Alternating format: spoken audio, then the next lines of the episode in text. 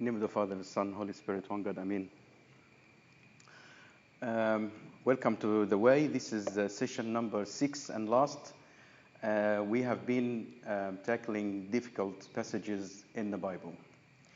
Um, we started last week um, a a topic about um, women in particular, but we discussed last week the um, husband and wife uh, roles uh, in the home. And today we're going to continue part two, talking about the role of women in church. Um, there are some really, really difficult passages in the Bible uh, around this, um, this topic.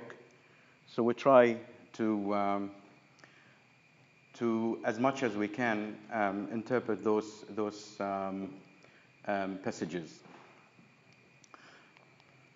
When I start, um, when we talk about interpreting, interpreting the Bible, um, before we get into the text, I would like just to remind you of a number of issues or number of principles when it comes to interpreting, interpreting scriptures. Number one, do not take one verse and run with it and say, this is a rule or this is the, the interpretation. The Bible is, um, is, is a whole. Um, St. Paul said in 2 Timothy, all scripture is uh, or cover, came by inspiration of God. So the, the scripture should be taken as a whole. If one verse that said something, I have to also examine the rest of scripture. And if I find contradiction, I have to question my understanding. Not, there is no contradiction in the Bible whatsoever. So if I, if I find a contradictory verse, uh, verse in the Bible, it's my understanding that I, I couldn't grasp the actual meaning, meaning, not there is a contradiction in that, in, in, in that verse. So I have to take the Bible as a whole, and if there is, there is a, a contradiction, I have to look into the context as we said before. One of the important things as well is cross references. When, when, say, for example, when the Bible talks about an issue uh, or um, uh, a topic like what we're going to tackle tonight, we have also to see what did the Bible say about the same issue somewhere else. So I don't run with this one, but also I, examine that what the Bible said about this issue before. In the meantime, if, if this um, topic is in St. Paul's writing, for example, I have to go back and also examine what did St. Paul write somewhere else in his epistles about the same topic. And that will give us an idea uh, and better interpretation of that um, uh, passage, especially with the controversial passages and uh, also the difficult passages in the Bible. So, having said that, let's go back to our um, topic, the, the role of women in the Bible. I actually I got two questions, and they really really difficult passages. So I'll see uh, how can we um, interpret them together. The first one came from 1 Corinthians 14, um, verses 34 and 35, and the second one from 1 Timothy 2, 11 and 12, both from St. Paul's um, epistles. This is the first one. Let your women keep silent in churches, in the churches, for they are not permitted to speak, but they are to be submissive, as the law also says. And if they want to learn something, let them ask their own husbands at home, for it is shameful for women to speak in church. What do you think of that? That is very tough. That is very tough. I agree 100%. It's very difficult. Some people can take it literal, but we will see now what will happen. Okay? Second one is, is not less tough than this one.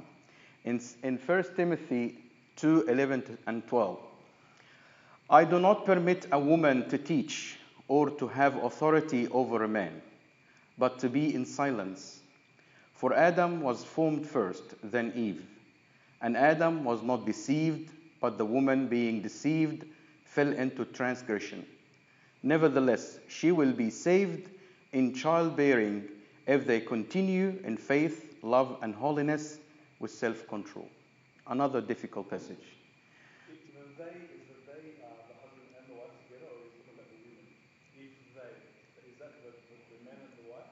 What do you think? They hear what, what they hear for?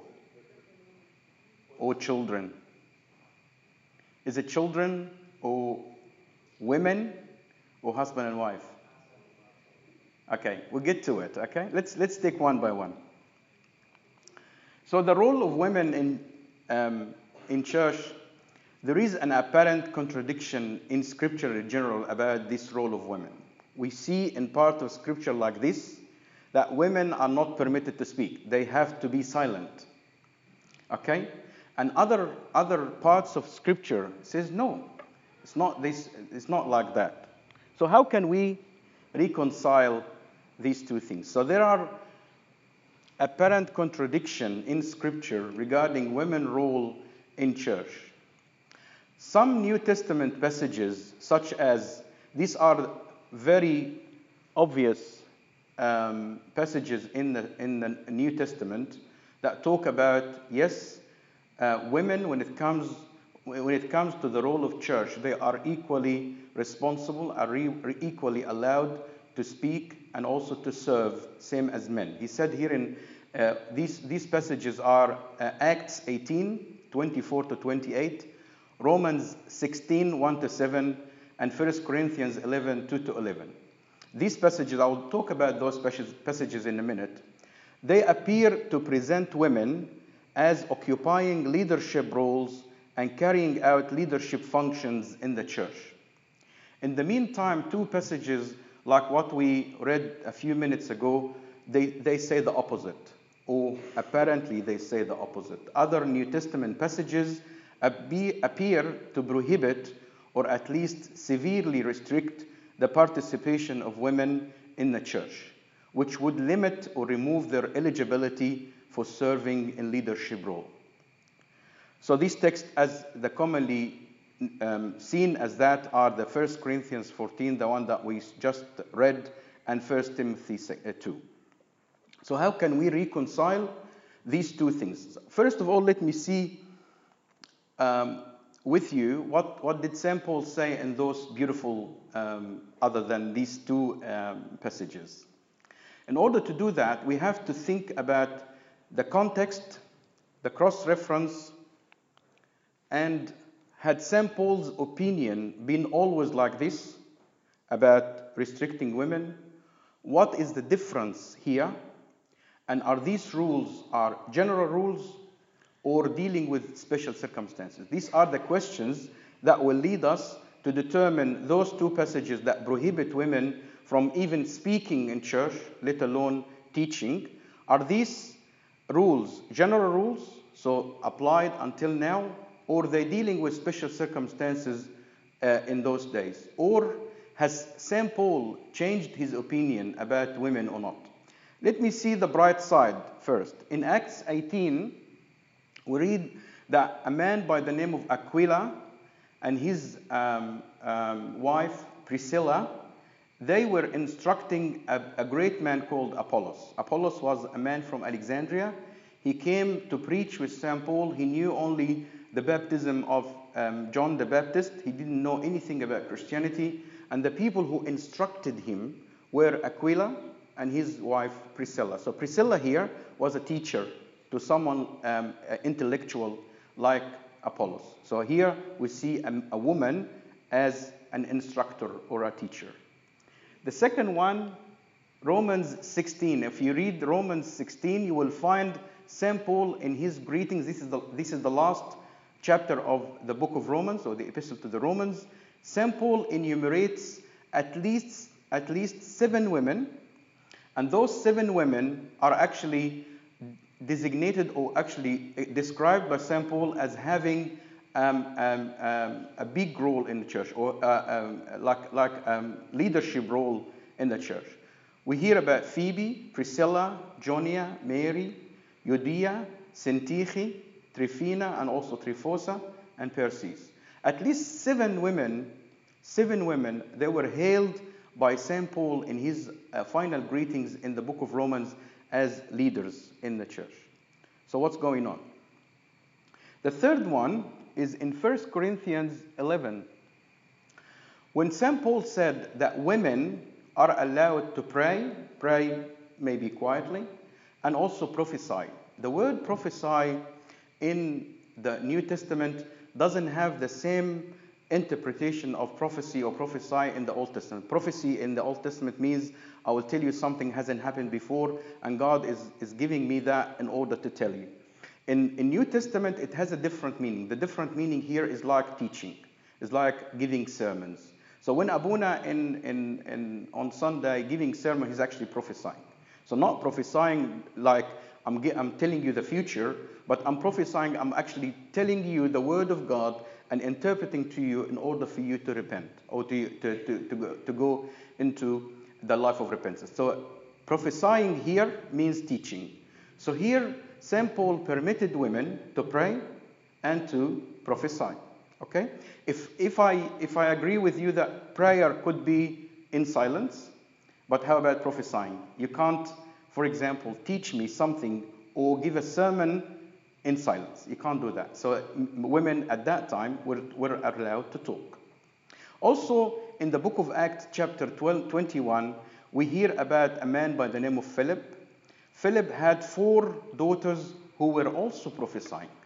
So these, these four daughters of Philip were prophesying. So those um, passages from the New Testament acknowledge that there is a role for women inside the church and they can preach and they can teach and they can pray. So let's, let's reconcile these two things. As I said before, if there is a contradiction, it's, the contra- it's, it's not contradiction in the Bible, but I, I have to understand the meaning behind it in order to understand. Let's, let's see one by one. So we'll, we'll talk about 1 Corinthians 14 first, and then after that we'll talk about um, uh, 1 Timothy uh, 2. 1 Corinthians 14 Let your women keep silent in the churches, for they are not permitted to speak, but they are to be submissive, as the law also says. And if they want to learn something, let them ask their own husbands at home, for it is shameful for women to speak in church. We should determine exactly what St. Paul is forbidding here. Especially, we just read that he allowed women to pray and to prophesy. After also, he praised also many women in Romans 16. So, what he's forbidding here? There are two views to interpret this um, passage, that what we're going to discuss now. And these two views can be taken, can be found inside the, the actual passage, the actual 1 Corinthians 14. So, two views here to explain this. The first view, view is the prohibitions here is against female leadership. They are contextual. Contextual means that they only applied to this church. Some people think that that way. They said, okay, this prohibition is contextual, so only um, applies can apply to the church of Corinth at that time.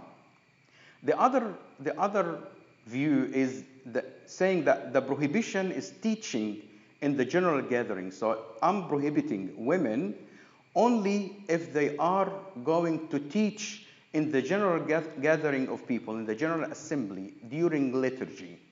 Because teaching during liturgy is only for who? For the clergy, for the priests. And the priests, women are not allowed to be priests. So these are the two views. The first one is the prohibition only happened in Corinth during that time due to the, the, the reasons that I'm going to tell you about now. And there is another view. They, she's allowed to teach, she's allowed to talk, she's allowed to pray and to teach others as long as that doesn't happen inside the general gathering where the clergy will be the authority to teach at that time. Okay? So let's talk about these two views. The first view, which is the, the prohibition against female leadership are conte- contextual. This position, people say that, assert that the church never categorically banned women from taking part in service. It's been always allowed. the prohibitions against female leadership in 1 Corinthians 14 was specific to the church's situation. And if we know what was the church situation um, at that time, this view also can make sense. The contradiction here is just an apparent contradiction, not a genuine one. Many scholars note that St. Paul's letters address particular situations in particular places at a particular historical moment. He, he, all, he not always, but he frequently does that. When 1 Corinthians 14 34 to 35 is analyzed in light of its surrounding context, it becomes clear that St. Paul is addressing the issue of two things. If you read this chapter, if you go back and read this chapter, you will find St. Paul here is talking about two things speaking in tongues and prophesying. Speaking in tongues, we all know that, speaking in other language. And prophesying means teaching. So he said, I would like you to seek those spiritual gifts and speak in tongues and prophesy, and I would rather you prophesy. So he said that here, speaking in tongues, uh, sorry, um, prophesying or teaching is much better, or give, sermon giving is much better than speaking in tongues. Now, we do, we do not renounce speaking in tongues. Speaking in tongues is a known gift in the church. But this gift in the church had a certain time when it, when it was necessary. The early church, there's, there is a lot of languages in, in, in the world, and the people who are going to preach the word need to know other languages. So the Holy Spirit made those people speak in tongues. But after that, when people from the same country or the people who are talking the same language now entered into Christianity, the, the necessity or the, the, the importance of speaking in tongues subsided. Like now, for example, do we need speaking in tongues anymore? We may, we may need it in some areas in the world, but in the world now there are a lot of people who can speak the, the languages of the countries that we need Christianity to enter to. So by the by time this the uh, gift of speaking of tongues subside, the, the, the value or the importance of it is, is reduced. But it looks like the, the, the church at Corinth had lots of problems. If you, if you, if you read First Corinthians, you will find number one, the church had lots of division. People had, had sects and factions and quarrels and fights. Even they were fighting during the agape meal, during after, after the Holy Communion. They also had um, the, the, the, um, the, the spiritual gifts, especially speaking in tongues and also prophesying, went out of hand to the extent they actually became chaotic. People speak three, four, five at a time, and everyone claims that I speak in tongues. So St. Paul said, No, no, this is not right. This is not a, a public service. We have to, ha- to, to, to just get order and prevent this chaos from happening. So it looks that this church at the time, things went out of hand and caused disruption in the meetings. And that's what St. Paul is addressing here. So, two gifts, speaking in tongues, was necessary at times. Around 60 AD, when St. Paul read, uh, wrote this epistle, it looks that it went out of hand. The church at Corinth had many problems.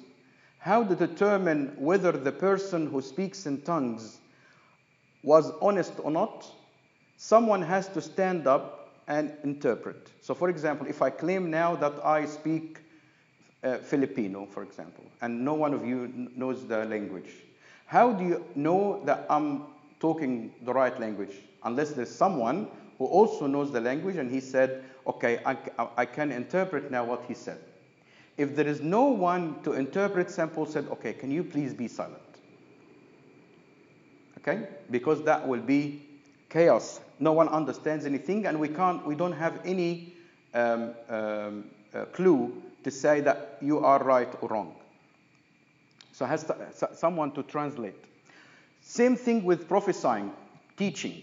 Some people claimed, okay, I'm, i have, I have a teaching from God because God reve- revealed that to me. I have a revelation from God. So when he prophesy, when he gives teaching, teaching, St. Paul said, okay, we have to cross what you're saying with who?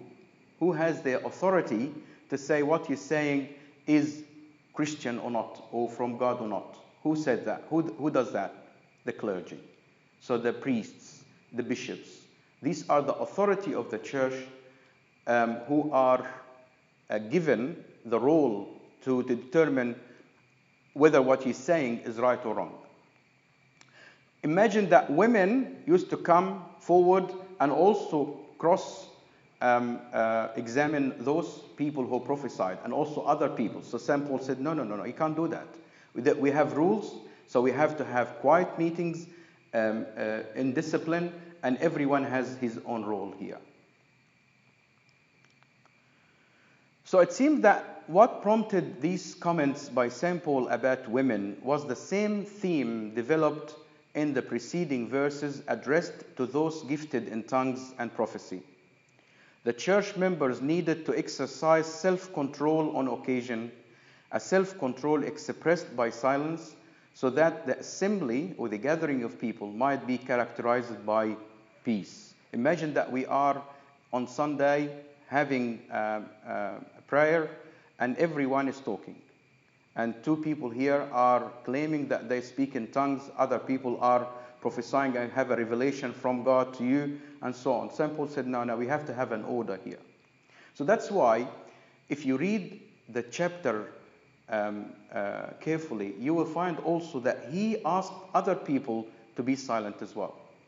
St. Paul was seeking order during church services. St. Paul did not ask only women to be silent.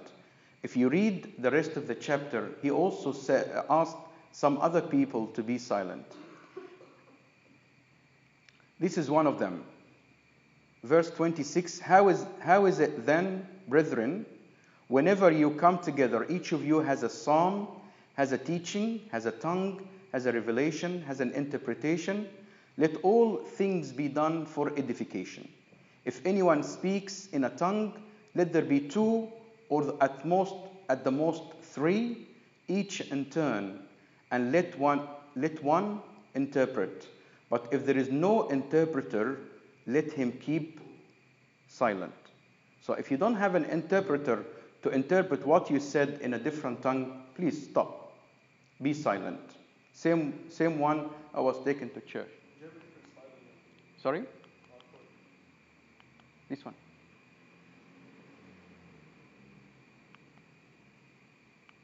I'm sorry. How is it then, brethren, whenever you come together, each of you has a psalm, has a teaching, has a tongue, has a revelation, has an interpretation? Let all things be done for edification. If anyone speaks in tongue, let there be two or at most three, each in turn, and let one interpret. If, but if there is not, if, if there is no interpreter, let him keep silent in church and let him speak to himself and to God. So this another another group of people also were ordered by. Paul to be silent if there is no interpretation. Another one, let two or three prophets, people who teaching, speak, and let the others judge. But if anything is revealed to another who sits by, let the first keep silent. So if someone stood up and said, I have a revelation, and instead of you talk and the other one talks, please, one, one of you be silent. Wait for each other. And he said, the, the spirit of the, uh, of the prophet is subject to the prophet. One, one day, uh, a servant was giving a sermon and he was going over time, and he was, after that, he was, um, he was um, not rebuked, but I mean, talked to by the priest and said, Okay, you, you took um, a long time, you should have actually cut the, uh, the sermon a little bit. He said, Yeah, I was actually moved by the Holy Spirit. I couldn't stop. And that priest, the godly priest, said, Yes, but St. Paul said, the spirit of the prophets are subject to the prophet. So you can't stop and, and, and, and, and end. So that's what St. Paul said. If someone is taking that, please stop in order also for, us to have um, uh, order in the, in the service. Another one let your women, hear the one that we saw before, keep silent in the churches, for they are not permitted to speak, the one that we did before. Remember also that Corinth was a pagan city, and this pagan city had the famous temple of Aphrodite. This was a massive um, goddess in Corinth, and Corinth being uh, between between Greek, Greece and Europe, it was a, a big center for trade. So people coming and going in that famous uh, port there, and also the temple of Aphrodite. So was, was a big, massive um, movement there. The priestesses of the temple of Aphrodite were all women because it's a goddess. And those women, though they, there was a ritual inside this temple, it's actually called temple prostitution. Those women were given themselves, giving themselves into prostitution as a ritual to uh, worship this goddess. So they were the people who running the show there.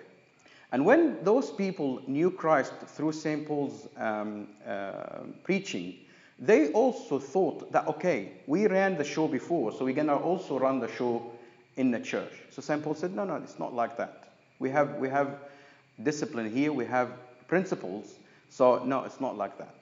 So this is the first view. The first view said, okay, this silence thing doesn't mean that she's not allowed to talk at all, but that was important for this particular church because of those particular reasons. The chaos, the chaos in the, the meetings, and also because of the pagan thing.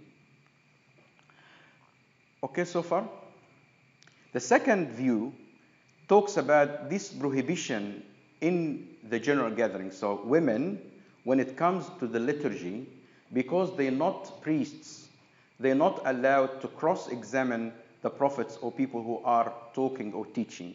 This is the authority of the teachers of the church, which are the priests and the bishop, especially the bishop.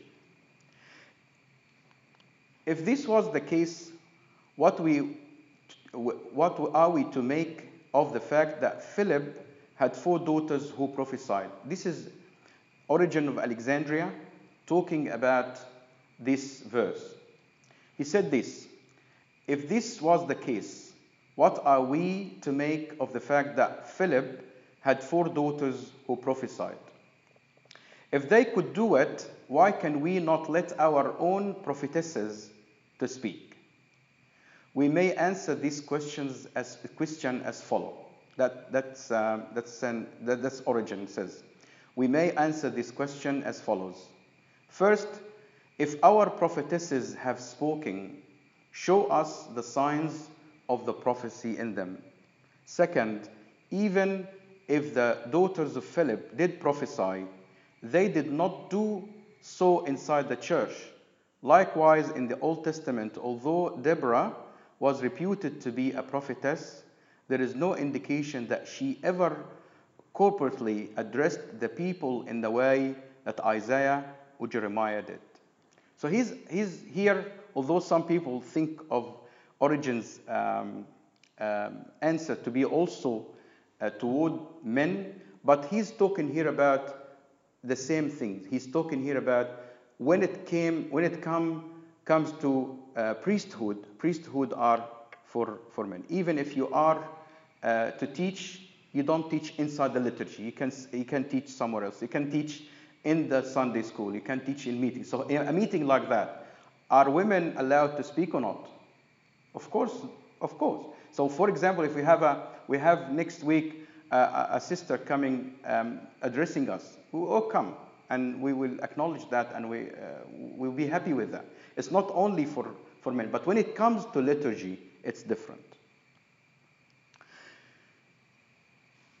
Another thing also that acknowledges the, the importance of what um, Origen is saying and also other scholars are saying, let two or three, that St. Paul said in, in, in verse 29, he said, let two or three prophets speak and let the other judge. So the, this is a process of judging the prophet, judging the person who is saying to us, I have a revelation from God, and then it will be judged or cross examined. St. Paul said here, this is the, the function or the role of the clergy, of the bishop, and the, the, the priest, not anyone else. I'll quote from um, a prominent Orthodox priest called, called Father Lawrence Farley. He's a very um, um, intellectual um, priest. He's from America. And he has um, um, some commentaries on the New Testament. He's got a commentary on every book of the New Testament, but he has only the New Testament commentaries. And also, he has a podcast called the Coffee Cup uh, Commentary. The Coffee Cup Commentary. Just search for it. He's very good and he's very insightful. He said this about uh, what we're talking about here. Since women are allowed to pray and prophesy, as in 1 Corinthians 11, the directive to be silent cannot refer to total silence. So he said here, St. Paul definitely didn't say you have to be completely silent. It cannot be ban, sorry, it cannot be a ban on all speaking. Rather, the immediate context reveals exactly what kind of speaking is prohibited. The speaking of discerning and correcting the prophet. That's the verse that we just read. For women are not the only ones directed to be silent in the passage. We saw other people also were directed by St. Paul to be silent. The one who speaks in tongues is bidden to be silent if there is no interpreter. The one whose prophecy has been disallowed by the discerning judgment of one sitting by, by is bidden to be silent once the judgment has gone against him, in verse 30. What the apostle means here is that the women are forbidden to join in this authoritative giving of judgment on the prophets, which is perhaps primarily the function of the presbyters, the priests. As we have suggested, thus, the women are disallowed a leadership role in this matter only when it comes to the liturgy, and not allowed to speak in judgment, but bidden to submit themselves to the presbyter's um, leadership. So that's Father Lawrence Farley saying or sub, um, wrapping up the whole thing. So she's not allowed, she's not disallowed of speaking at all or, or ordered to be totally silent. But as for the order of the meeting, please be silent if there is chaos or disorder. And also, she's not allowed to take the role of the priests, of teaching or judging the, um, the, um, the, the, the, prophets. Also, these are footnotes in the NET, the um, New English Translation Bible. They have, they're very, they have very nice footnotes. That's what he said. For they, uh, the, the, um, the commentary is on, for they are not permitted to speak. He said that in light of 11, 2 to 16, which gives permission for women to pray or prophesy in the church meetings, the silence commanded here seems not to involve the absolute, absolute prohibition of a woman addressing the assembly, therefore. Therefore, one, some take be silent to women, sorry, some take be silent to mean not taking an authoritative teaching role, as in 1 Timothy 2 that we're going to study now. But two, the better suggestion is to relate it to the preceding regulations about evaluating the prophets. Here, Paul would be indicating that the women should not speak up during such an evaluation. Yeah, you know, something like it's, it's very tough. You can't get away from the toughness. Yeah. He's told, That's, that's why we call it difficult passages. he's told a couple of people not to be silent when there's interpretation or when there's no judgment, but he's ruled out the whole gender. women. Doesn't- He didn't give them any condition. He said he's meant to be silent when in this condition, Yep. and all women to be silent when judging prophets. But yeah, yeah, I agree. I agree. He's, he's actually singling out here the gender totally. But someone said that, as, as we said before, because they were trying to run the show as they did I think that's the best. Um, interpretation, yeah. Because they wanted, they want, okay, we, we were running the show before in the pagan temple, so I'm going to do it now. they can't away from how tough it is. It is. It is tough. I'm not, I'm not claiming it's easy. I'm not claiming it's, it's easy. And still, uh, by the way, there's still a third view. I mean, we, talk about, we talked about two views. There is a third view which is taking this passage literally. Some people until now say, he said to be silent. So she has to be silent. She can't, she, uh, she can't teach. So some people like that. But do we, do we acknowledge or do we um, have this view in our church or not? This is the question. Do women here teach or not? Yeah, they do. Do we, do we, say, do we say women should teach only children and women and not allowed to, to teach in a meeting like that where men and women gather? We don't say that. But I, look, I 100% agree with you. It's tough. But we, what, what, we know, what we're doing here, we try to just make sense of the interpretation. But yeah, tough it is. I mean, some people even, they, they said this, this, this part can't be samples. It's, it should be, in, I mean, it, it must have been inserted into the text. The way I'm thinking about it is taking it to an atheist who wants to argue with this point. But why you take this part, the, the atheist? humble and then and have the, the Holy Spirit. These, are- these Yeah, it's, it's very hard. It's very hard. I'm not claiming it's easy, and I'm, I'm, I'm, I'm, I'm not claiming here that I'm going to explain what you can't, you can't understand. It's tough. It is very tough. But we what we're trying here is to make sense of it. It's exactly the same as we were talking about the theological question, the first one that we talked about. Um, the, um, the Father is great in the night. It is tough. It is tough. And also, if, if you'd like to explain it um, in any, in any interpretation, it's very hard. Okay? Sorry? Is it because of the way women were viewed back then, or because I don't, I don't know anywhere where it was commanded by God, right? What do you mean? So all of this was St. Paul's. Um, it wasn't like, where did he get this from? Did he get this command from God? Yeah, after that, at the end of this chapter, he said, These instructions are from God. He would say that. You, you trying to that that more of a cultural thing. That Yeah. was- Now, it's not, it's not, I mean, part of it is cultural. The danger of saying it's cultural is that means it doesn't apply. Yes, yeah. If you No, say no, it's, I'm just trying to understand. But how can you apply it now? How can you apply it now? Should you say, how can we apply it now? Can I just, probably I'll, I would love to hear from you. How can we apply this now? Liturgical sense. Liturgical sense makes, makes a lot of sense. I agree. So the liturgy makes a lot of sense. What about other, other things? So if, if there is a disordered meeting, who should be silent? Only women? Sorry? Every, everyone? The clergy? Okay. No, no, I'm talking about an, a disorderly meeting. So anyone who do this disorder or the chaos should, be silent. So I think, as I said to Sharif, I think that what happened, the women were probably at that time were the most disrupting group because they wanted to be. Um, no, I'm not talking about women in, in every generation. I'm talking about that time. Women are good.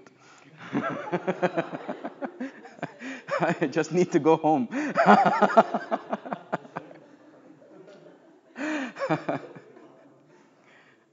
All right. In 1 Corinthians 14, St. Paul is not banning the public speech of women as such. Therefore, Paul is not giving an unqualified general prohibition against the public speech of women, but is attempting to prevent speech that is potentially disruptive. I'll tell you also um, another, another um, comment from one of the scholars he's talking about the he's commenting on if you want to learn something just go home and ask your husband. He said he said this. This is um, Thiselton. He's got um, a, a, a very nice commentary called the, the first epistle. Moreover according to this perspective st paul is trying to prevent wives from cross-examining their husband's prophetic speech in public. Someone said that women at that time they were not mixing with their husband at the same same same place there was like a partition and women sit on one side and and men sit on the other side And this man, I'm not, I'm not sure how did he claim that, used to cross over to even cross-examine their husband. And imagine the chaos there. So he said, okay, if you do that, please go and ask him and cross-examine him at home. Still, I'm not 100% sure if that interpretation is, is right. So, in conclusion, do these verses deal with conduct in public meeting or general rules about women's role in the church? What do you think? Was it cultural or also can we apply it nowadays?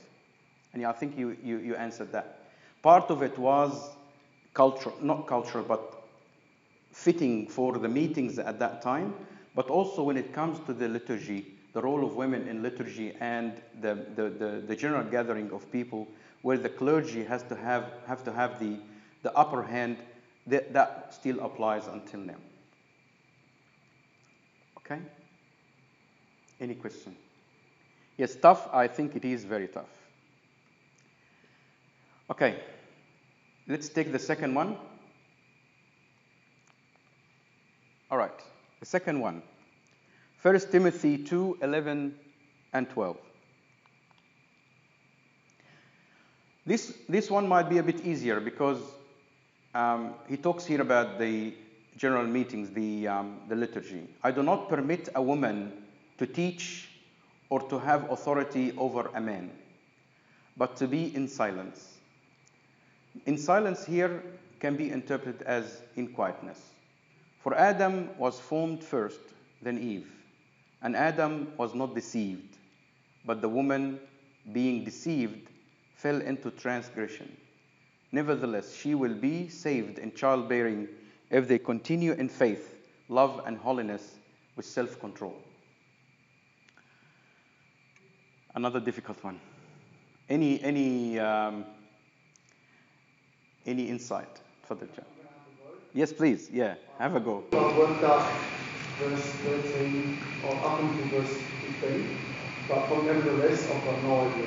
Okay, so say, say what you think. I think the first part is very much about the priesthood and its liturgical.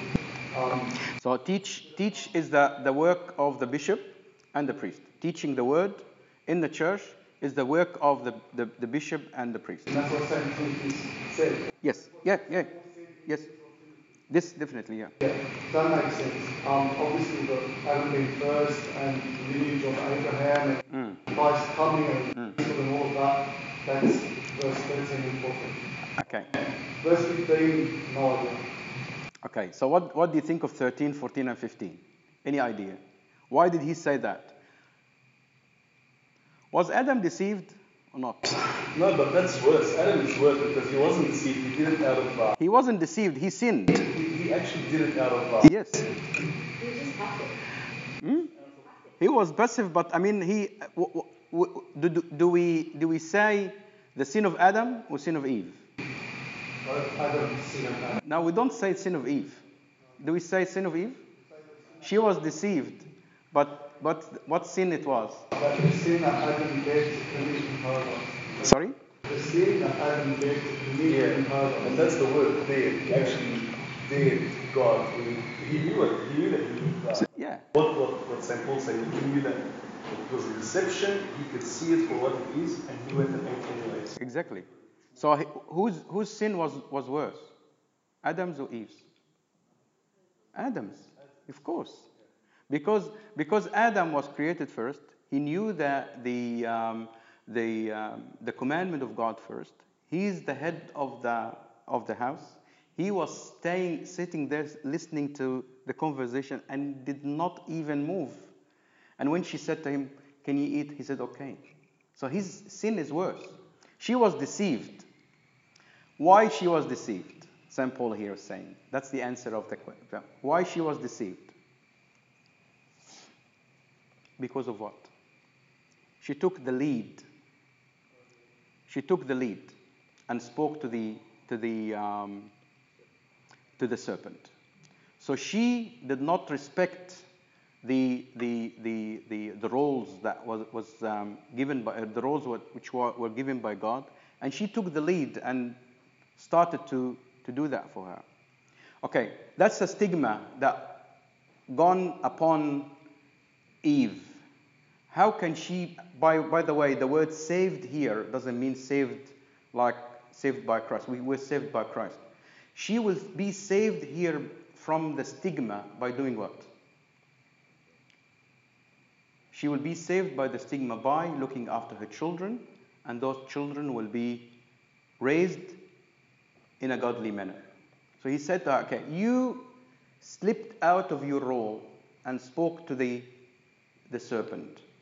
You will be saved from this stigma by just fulfilling the role that you were assigned to. Of course, not every woman will have children and those in order to raise those children. But also she can have other services. I mean, we have, for example, Mother Teresa. She's called Mother, and she's a she's a nun. And we have all um, um, very big number of people who didn't have children, but they also served. So here it, she will be saved by bearing, uh, by childbearing here. That, actually she will fulfill her role that was assigned to her. So let's let's uh, read what I've got here. So if we analyze this um, um, passage, what is the context and the cross reference as we said before? So, as John said, the, the talk here is talking about the assembly, the General Assembly, the liturgy. So, he, St. Paul here is putting some rules for men and women during liturgy. So, he said that I desire, therefore, that the men pray everywhere, lifting up holy hands without wrath and doubting. In like manner, also, that the women adorn themselves in modest apparel with propriety and moderation, not with braided hair or gold or pearls or costly clothing, but which is proper for women professing godliness, godliness with good works. Also, this is alluding to what the women used to do in those pagan um, uh, uh, temples. Uh, they used to not to cover their head and have lots of gold and accessories and stuff like that for, for their work. So this section talks about public prayers, public assembly, or the current, um, currently praying liturgy. These Eucharistic assemblies were held in small groups and house churches throughout the city. After commanding, uh, com- commanding men, he turned to women and their conduct during the public prayers. The emphasis falls on the modesty accompanying the dress, hair, accessories, and so on. So he's talking here to women. Please, your role inside the liturgy is to learn, to hear, okay? Not to have the lead, because in the liturgy, it's the um, it's the, um, the, the the job of the clergy. So women should learn in quietness. Here, the preference is specifically to public worship. Then, taking part in public worship, the women's share is to learn or at least to listen quietly. Also, this alluding to the, the pagan world.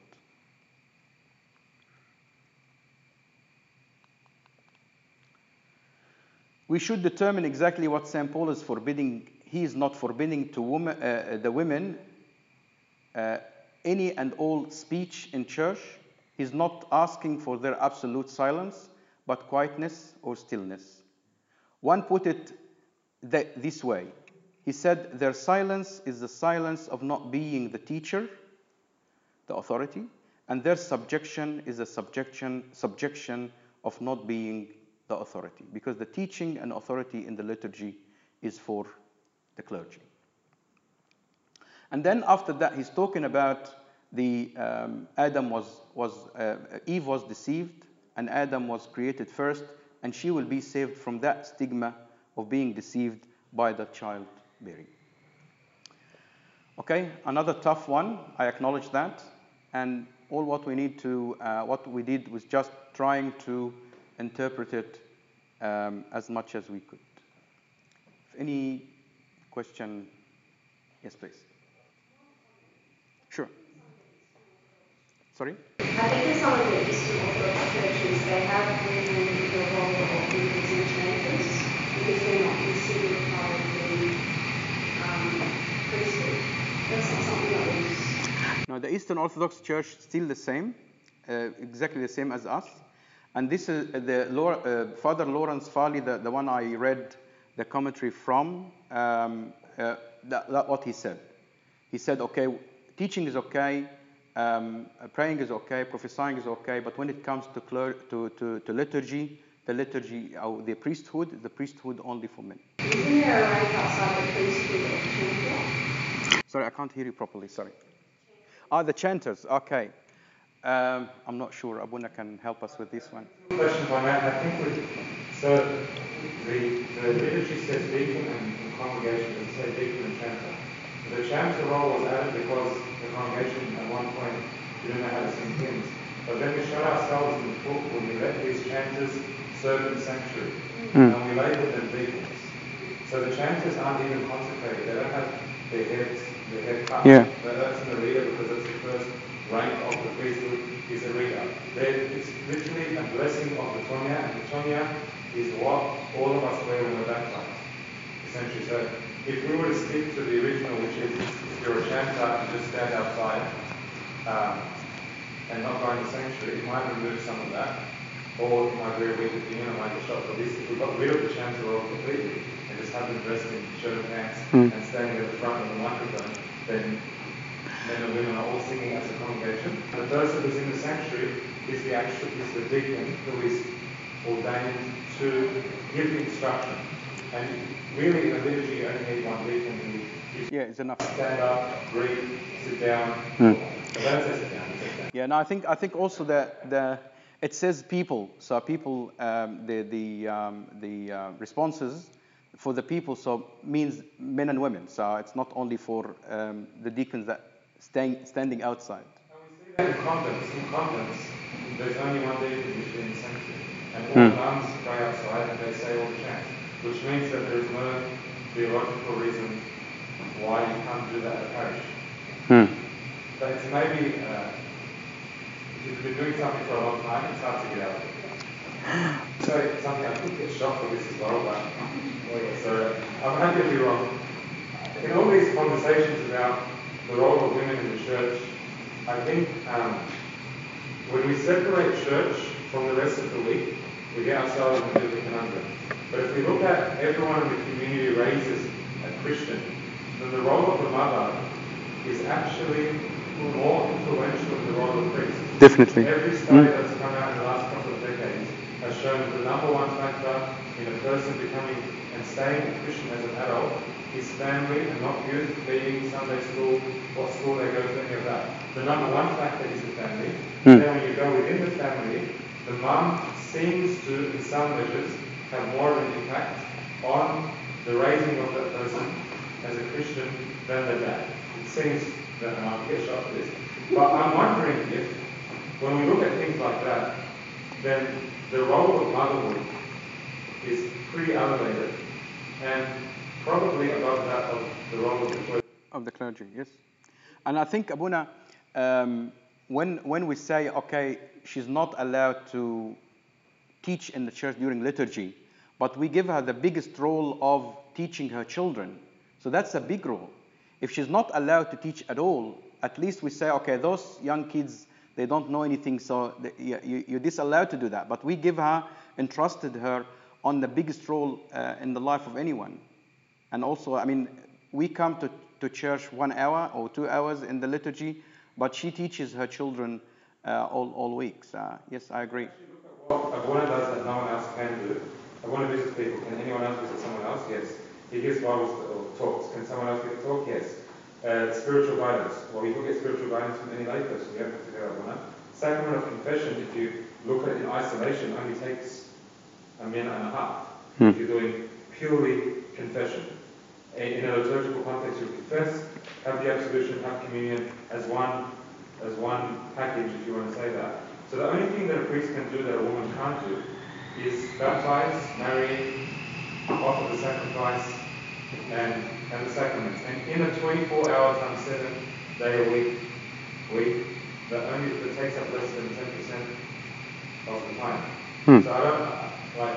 I wonder if, if the issue gets blown out of proportion when um, It's feminism. Don't make a run for it. Sorry? I always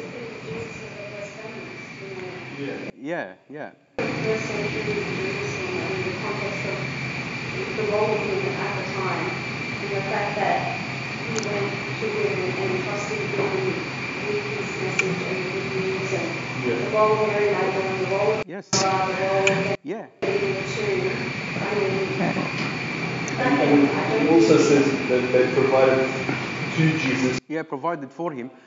And, and, and see, for example, Saint Mary, for example, Saint Mary is the, I mean, according to our church, she is the, she is the highest rank of everyone, all the apostles, or even above the, the angels, above the prophets, above everyone else.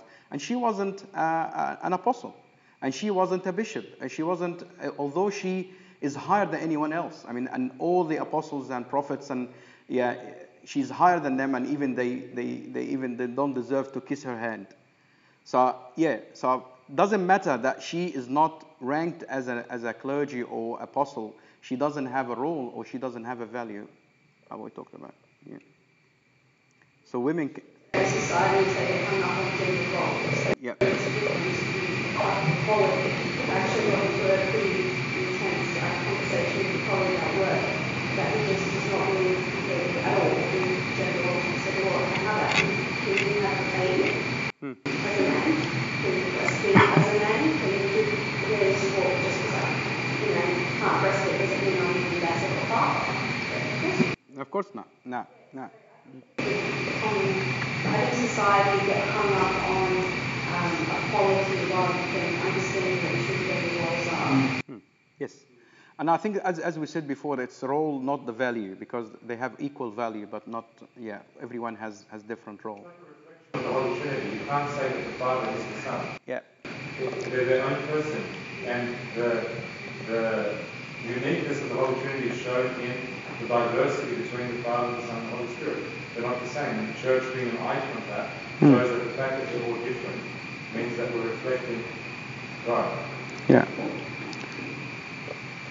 Okay. All right. Any other question? All right. Thank you very much for uh, for that. Thank you for uh, tolerating me, and I enjoyed immensely the the journey. Thank you so much for inviting me, and glory be to God forever and ever. Amen.